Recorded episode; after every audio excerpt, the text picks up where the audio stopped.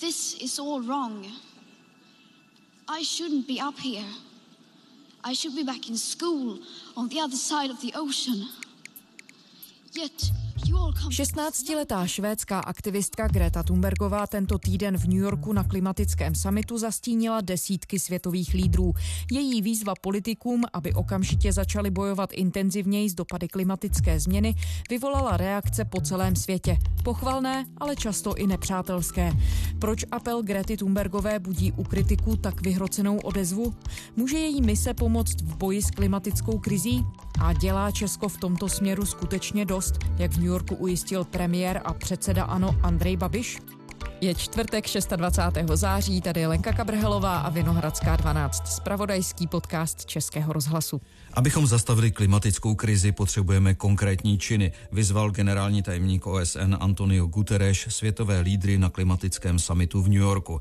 Zdaleka největší ohlas si ale vysloužila 16-letá švédská aktivistka Greta Thunbergová. Ta v projevu, který média označila za vášnivý a škousavý, obvinila politiky z nečinnosti. How dare you?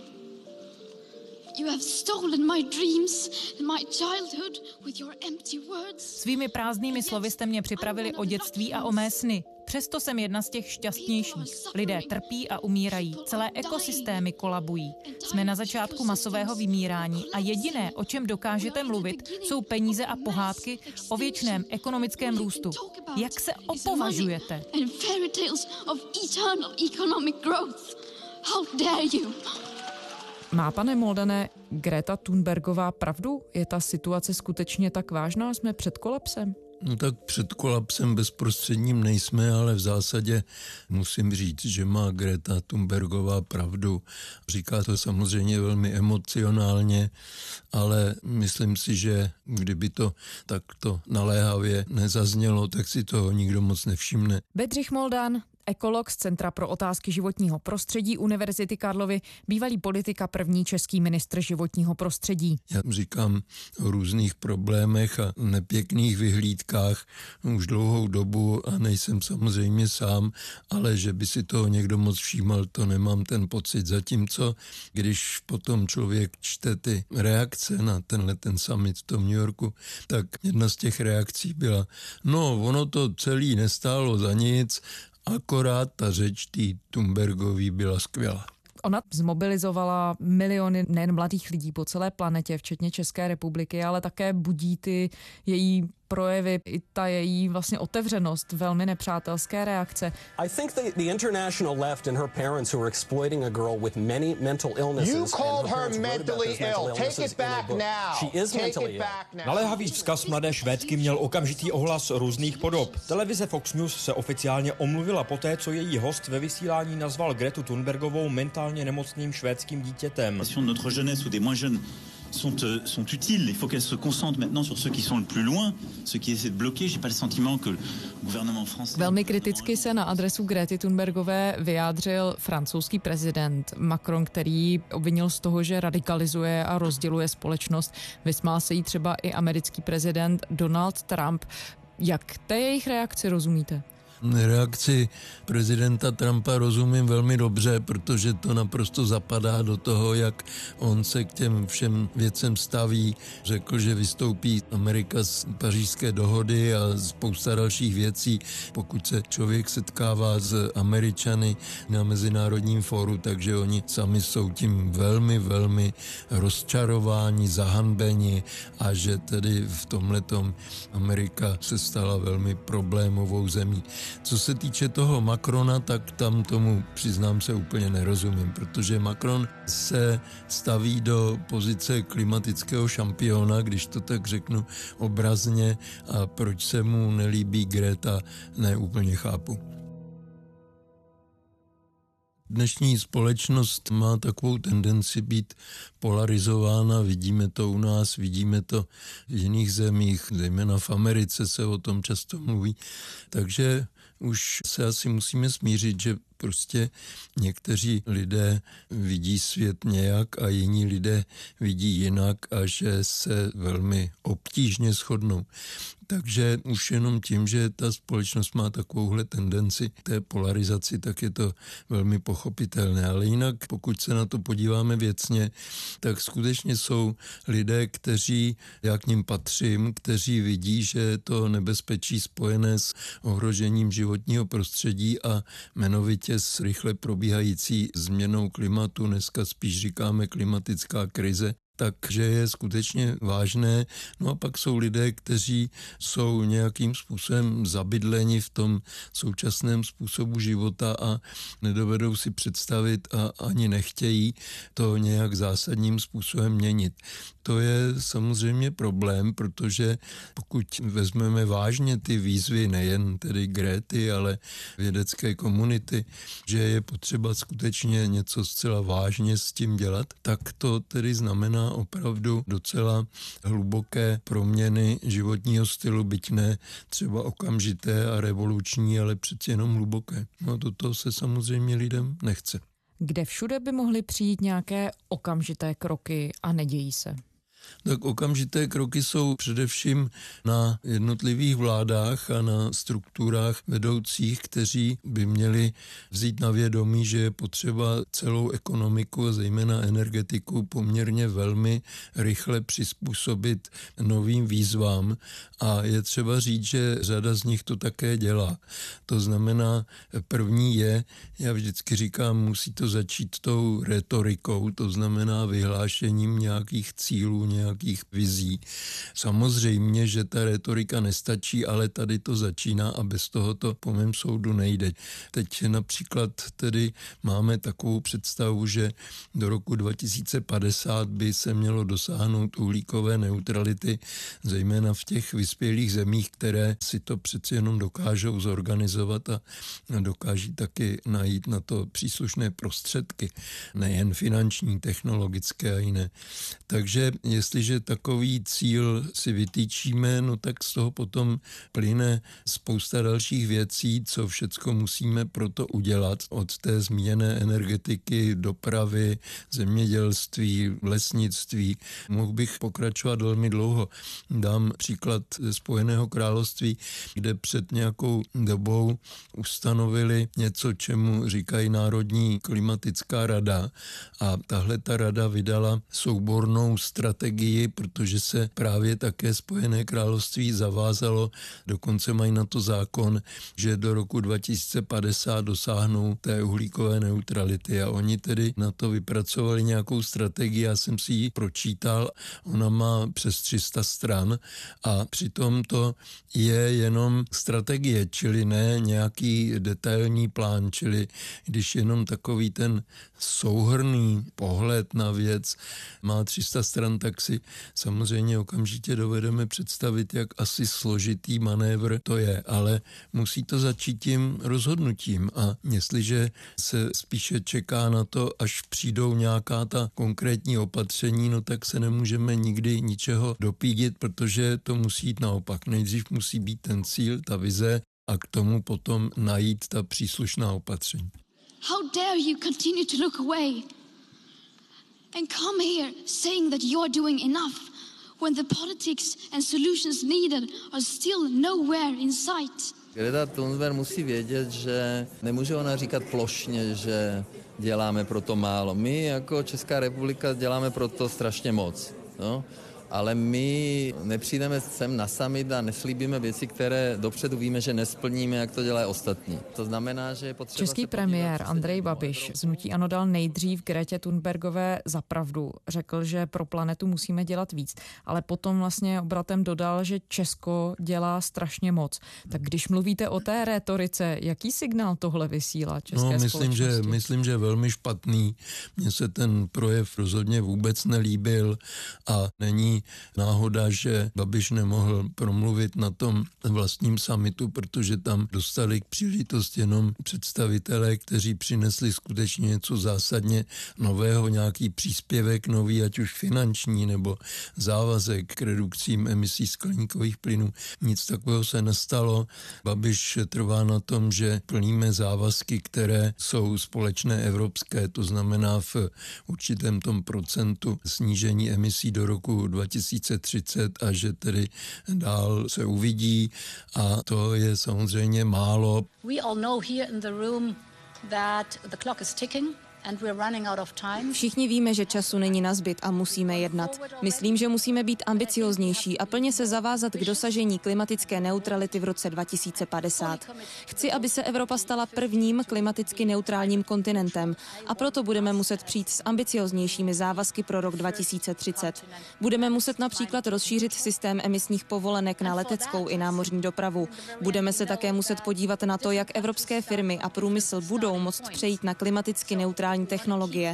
To si bude žádat velké investice a jednotlivé země nezačínají na stejné startovní čáře. Ale na druhou stranu celý tento přechod ke klimatické neutralitě představuje obrovskou příležitost. Když se podíváme jenom malinko, malinko víc dopředu, tak se podíváme na to, že nová předsedkyně Evropské komise rozhodně chce, aby se do roku 2030 nesnížily ty emise jenom o těch nějakých 40%, ale hovoří o 85 a 80%. A to už je něco, s čím tedy, tedy naše závazky absolutně nepočítají a mě tady naprosto jasně chybí takový ten pohled dopředu, taková ta nějaká trošku progresivní vize, která v tom teda absolutně není. Takže by Česká republika mohla dělat dělat víc? No, nejenom mohla, samozřejmě, že mohla, ale rozhodně měla. Když se podíváme tedy na ty jednotlivé kroky, které Česko ohlásilo, nedávno vznikla ta takzvaná uhelná komise, která by měla naplánovat cestu k tomu, aby Česká republika přestala těžit a spalovat uhlí. Je to krok správným směrem? No je to jistě krok správným směrem, záleží na tom, co ta komise vyprodukuje. Kdy se v České republice přestane vyrábět elektřina z uhlí? Na tuto otázku bude hledat odpověď takzvaná uhelná komise, vládou zřízená skupina odborníků, která má kromě časového plánu k útlumu těžby uhlí řešit také jeho ekonomické a sociální dopady. Komise má 19 členů, scházet se bude jednou měsíčně a předsedat jí budou minister životního prostředí Richard Brabec a minister průmyslu Karel Havlíček. My někde jsme v té oblasti, že kolem roku 40 byste měl být na uh, přibližně uh, 10 až 15% a pak to postupně utlumovat až uh, do toho roku někde 2050. My jsme to zřídili po německém vzoru a ta německá komise už skutečně dala zásadní doporučení, kterým se z největší pravděpodobností bude ta vláda řídit. Takže kdyby nějaký takový závěr z té naší komise vyšel a to poměrně brzy, protože já mám trošičku obavy i z toho, že se předpokládá, že ta komise přinese vůbec nějaký první výsledek až koncem příštího roku a to se mi zdá teda opravdu pomalu, protože přeci jenom máme k dispozici všechny údaje, které jsou potřeba. Ministerstva mají spoustu dat a je to prostě věc určitého rozhodnutí, podívat se tedy do té budoucnosti, ale také bych řekl, že je potřeba si všimnout, co dělají státy nám blízké, to znamená další členské státy Evropské unie, počínaje našimi sousedy Německem, Rakouskem, které se přihlásily k té myšlence uhlíkové neutrality do roku 2050, takže to hm, nemluvím ani o, o Finsku, které dokonce soudí, že to ho dosáhne do roku 2033, což tedy opravdu je velmi náročný úkol. Přitom Finsko samozřejmě není žádná země saharská, kde by svítilo sluníčko pořád a kde bychom řekli, no tak uděláme pár panelů slunečních a bude vystaráno, to jistě není případ Finska. Takže bychom si měli tohodle toho všimnout a zkusit teda jít podobným směrem. Většina členských zemí Evropské unie se na červnovém samitu v Bruselu shodla, že chtějí navýšit ambice a dosáhnout klimatické neutrality už v polovině století. Tenhle cíl ale nakonec v závěrech samitu skončil v poznámce pod čarou. A to doslova. Estonsko, Maďarsko, Polsko, ale také Česko se postavili proti. Důvody vysvětlil novinářům v Bruselu premiér Andrej Babiš z ANO. Je potřeba k tomu mít eh, racionální a pragmatický eh, přístup. A mm, já jsem přesvědčen, že nesmíme dovolit, aby ideologické pozice eh, ohrozily naše hospodářství. Pro mě je prioritní bojovat za české zájmy, za český průmysl. My nemůžeme dovolit zničit náš průmysl, který má 200 let historii aby, aby eh, zkrátka jsme ohrozili eh, zaměstnanost lidí. A, a já to považuji za úplně zbytečné, když máme pařížskou dohodu, plníme ji, aby jsme teď vlastně eh, de facto zpřísňovali ty, ty, ty, ty emise, když ostatní to nedělají.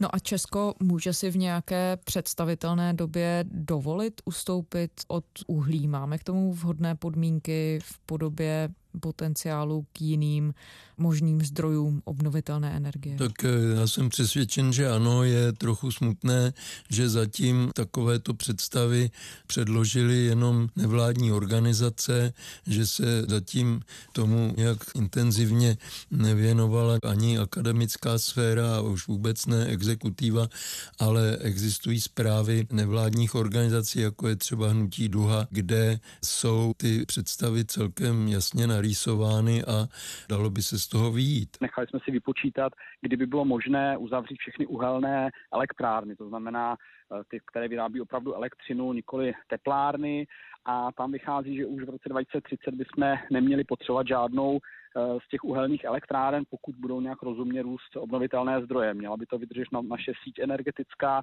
a zároveň by také mělo být dost eh, elektřiny v tom roce 2030. Možná bychom měli jenom ještě vysvětlit, co tedy ten závazek uhlíkové neutrality všechno znamená. Promiňte, že to řeknu trošičku víc ze široka, ale jinak to asi nejde. Především musíme přijmout ten základní fakt, že změna klimatu probíhá v důsledku lidmi způsobených emisí skleníkových plynů a na prvním místě mezi těmi skleníkovými plyny je oxid uhličitý. Čili my se musíme zaměřit na ten koloběh uhlíku, na ty emise toho oxidu uhličitého a ta uhlíková neutralita znamená, že nesmíme obohacovat atmosféru už nadále o ten oxid uhličitý, jako to až dosud všichni děláme tím, že používáme fosilní paliva jako zdroj energie. Čili ten základní cíl je, aby do atmosféry neunikal oxid uhličitý, protože se to úplně nemůže podařit, budou různé procesy, které budou probíhat dál, počínaje v zemědělství a různé technologické procesy určitě se tak rychle nepodaří přestat vyrábět cement, klasickým způsobem, při kterém zase uniká CO2. Čili znamená to najít způsoby, jak vyrovnat ty emise toho CO2 tím, že se bude z atmosféry nějaký ten CO2 pohlcovat. Nejjednodušší a nejpřirozenější způsob je výsadbou rostlin, zejména stromů, lesů, takže na to se hodně spolehá, ale pravděpodobně bude nutno i najít nějaké technologické postupy, jak se toho oxidu uhličitého z té atmosféry zbavit, což zatím je dosti ve fázi jenom některých laboratorních pilotních projektů, takže to bude jistě velmi složité, ale stručně řečeno je to tedy ta rovnováha mezi těmi emisemi a tím, co ta biosféra, eventuálně technologie je schopná pohltit. A závěr z toho je zcela jednoznačný, totiž, že v každém případě podmínkou dosažení té uhlíkové neutrality je, že musíme plně skoncovat s využíváním fosilních paliv jako zdroje energie. To je ten základní předpoklad. Já jsem to řekl trošku složitě, ale to nestačí prostě jenom to, že nebude benzín, ropa a tak dále, uhlí samozřejmě. Takže to je něco, co je ten základní předpoklad a když si dneska představíme, kde všude a jak rozsáhle my používáme všechna ta fosilní paliva jako zdroje energie od automobilů a sekaček na trávu až po elektrárny a tak dále, takže to je skutečně manévr, který je velice náročný. Ono se samozřejmě mluví o inovacích, o elektrifikaci dopravy a tak dále. Je dnes věda a jsou dnes technologie tak daleko, že jsme schopni v nějaké dohledné době tuhle masivní transformaci udělat? Tak musíme si s tím zadosti učiním a s jistou nadějí říct, že ty základní technologie už dneska existují. Není to něco, co bychom museli, jak si si říct, no snad to vymyslíme. Ne, už jsme to vymysleli, ty základní vzorce toho, jak se nahradí veškerá fosilní paliva tady existují. Jak už jsem se zmínil, co není úplně propracováno, jsou ty další věci, to znamená ty mechanismy pohlcování toho CO2, který už v té atmosféře je. To je problém zatím, který zatím na to ty technologie sice existují, ale nejsou v takovém stavu, aby se dali nějak masově použít. Čili ta první část, to znamená taková ta energetická revoluce, abych to tak nějak nazval, to vymyšleno rozhodně je a ty technologie rozhodně existují. Jde o to je masově nasadit. Jedna z interpretací klimatické krize je také ta, že bychom ji měli brát jako příležitost. I co se týče právě třeba ekonomiky. Když se podíváte na Českou republiku, která ráda se považuje za zemi inženýrství a vlastně takového progresivního technologického pokroku, čím si vysvětlujete tu jistou zdrženlivost, se kterou se tady politici hlavně staví k možným inovacím? Já musím říct, že zrovna tohle je něco, co mě v té české politice velmi, velmi mrzí, protože skutečně pořád se jenom hovoří o nákladech, o škodách, o tom, co to všecko bude stát a o těch přínosech se mluví velmi málo, zejména o té technologické příležitosti. I pan premiér a pan minister průmyslu a obchodu všichni zdůrazňují, jak jsme prostě technologicky vyspělí, chytří, inovativní, ale v tomhle to opravdu nevidím a přiznám se, že to ne úplně dobře chápu. Kdyby se tímto směrem opravdu masově zaměřila pozornost, zaměřili finanční a jiné prostředky, tak si myslím, že by to bylo velmi dobré a těch příležitostí je strašně moc. Tady máme spoustu společností, které jsou v této oblasti velmi dobré. Podle mého názoru je to, je to poměrně smutná historie a přiznám se, že ne úplně tomu rozumím, proč to tak je. Když se vrátíme k tomu, od čeho jsme začali, a to je Greta Thunbergová, to, jakým způsobem dokázala zaktivizovat miliony lidí po celém světě. V Česku už také teď pravidelně protestují studenti v rámci toho hnutí Fridays for Future. Máte pocit, že to, jak se o tom problému přemýšlí a přistupuje se k těm otázkám, že se to pozvolna mění? Já doufám pevně, že se to mění. Samozřejmě na můj vkus poněkud pomalu. Bylo by dobré, kdybychom si vzali příklad ze Slovenska. To není tak daleko. Ještě raz velký potlesk. Minulý pátek byla ta velká demonstrace těch zmíněných Fridays for Future. Štyri najsilnejšie slovenské vedecké inštitúcie, okrem Univerzity Komenského, aj Slovenský hydro- hydrometeorologický ústav, Slovenská akadémia vied a Slovenská... Tam promluvili lidé jako předseda akademie, jako rektor největší vysoké školy, kteří jednoznačně celý ten proces, všechny ty demonstrace, ty studenty výrazně podpořili. Ako ste počuli, aj Slovenská akadémia vied podporuje tento klimatický štrajk. Slovenská akadémia vied má v svojom hesle, na svojom baneri vetu, že veda je budúcnosť. Science is future. Ak máme naplniť toto heslo, tak musíme vedieť, že naša budúcnosť je spojená s ničím iným, iba s touto planetou, na ktorej žijeme. Nemluvě o paní prezidence, která vyjádřila tomu taky jednoznačnou podporu, tak když si to vezmete, předseda akademie nebo rektor vysoké školy největší na Slovensku. To není žádná malá funkce, takže to je příklad, kterého si myslím, že by se měli naši politici si toho všimnout a skutečně se chovat podobně. Slovenská prezidentka Zuzana Čaputová vystúpila s prejavom v rámci všeobecnej rozpravy valného zhromaždenia OSN v New Yorku. Zopakovala vyjadrenia z pondelkového klimatického samitu, kde účastníkov informovala o pláne Slovenska zatvoriť uhol uholné bane na Hornej Nitre. Slovensko sa okrem toho zaviazalo dosiahnuť uhlíkovú neutralitu do roku 2050. I see climate change as the key issue. Ako kľúčový problém vidím klimatické zmeny. Obzvlášť znepokojujúce je popieranie klimatických zmien. Vedecké dôkazy sú pritom jasné. Klimatická zmena je faktom a čas sa nám kráti.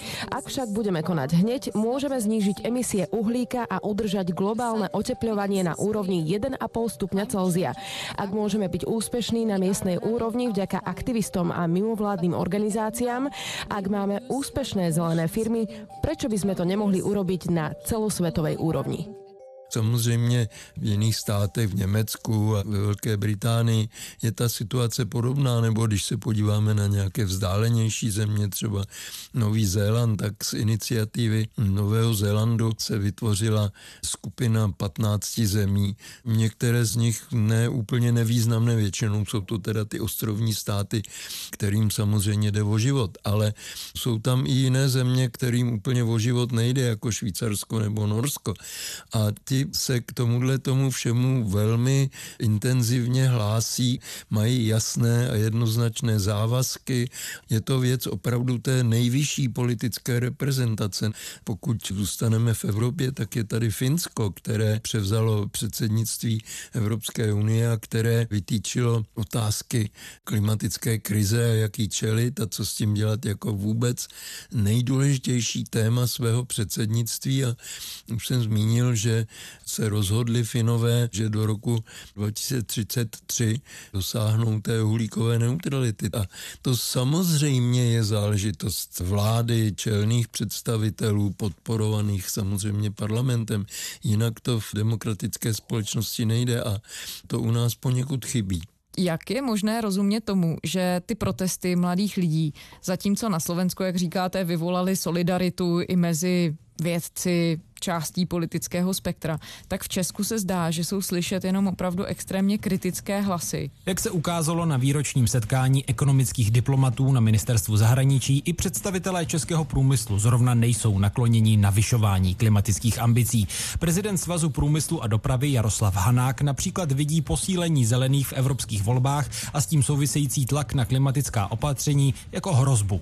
Tihle lidé jsou zásadně proti průmyslu, jsou proti automobilovému průmyslu, těžebnímu průmyslu, strojírenství klasickému. A to všechno je základ naší ekonomiky. Takže tihle lidé jsou velkým nebezpečím, mají velké myšlenky, velké myšlenky jsou dobré na záchranu planety, ale myslím si, že když 14-leté děti v Německu a ve Švédsku místo, aby dostali přes držku, že v celý každý pátek chodí do ulic a stávkují za něco, čemu ani nerozumí, tak si myslím, že to není dobrá zpráva pro Evropu. Takže zelení je velké nebezpečí a buďme rádi, že s tím nemají osobnosti a neprobudili se tady.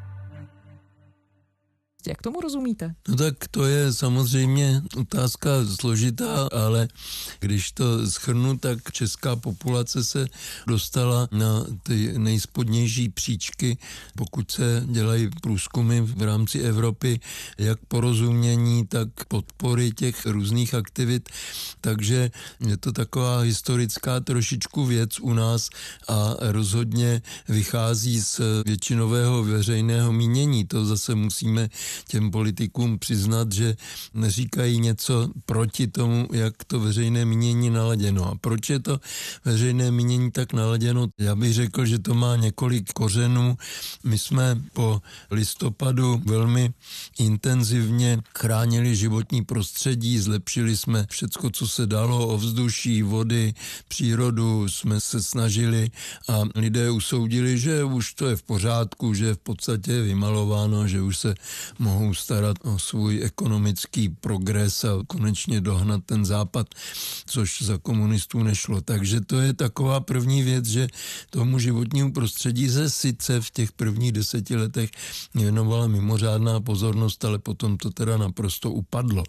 Jiná věc je, že nás, i když teď se hovoří často o suchu a řadu lidí a obcí to zasáhlo velmi citelně a víme, že to je vážná věc dneska násobeno kůrovcovou kalamitou, tak přeci jenom musíme říct, že ta klimatická krize, která zasahuje těmi hurikány, bouřemi, záplavami a posuny monzunových dešťů a hladomory v jisté části Afriky a tak dále, to nás přeci jenom nezasahuje, takže lidé si toho nejsou zas až tak úplně vědomi. To je další věc. A nesmíme ale také podceňovat ideologický vliv našich čelných představitelů, především Václava Klauze, který v roce 2007 napsal knihu o tom, že vlastně žádná klimatická změna není a že teda je to něco, co ti klimatologové a environmentalisté přehání. A je třeba říct, že velká část populace pořád ještě tomuhle tomu blimu podléhá. Takže je to taková neblahá kombinace a myslím si, že by bylo potřeba, aby naši čelní představitelé si tohleto uvědomili a opravdu se proti tomu postavili. Může ta radikalita Gréty Thunbergové a mladých lidí obecně pomoci? Tak vy jste to správně říkala, ono to tu společnost trošku rozděluje, takže ano, je to trošku kontroverzní, ale když to mám schrnout, tak bych řekl ne, že může pomoci, ale že to je v podstatě jediná naděje. Pokud touto cestou se velmi rychle nevydáme a nepřesvědčí se ta společnost jako celek, že je potřeba v tomhle konat právě asi v tom směru, který ona naznačuje, tak to špatně dopadne. Bedřich Moldan, ekolog z Centra pro otázky životního prostředí Univerzity Karlovy, bývalý politik a první český ministr životního prostředí. Děkujeme. Děkuji za pozvání. A to je vše ze čtvrteční Vinohradské 12.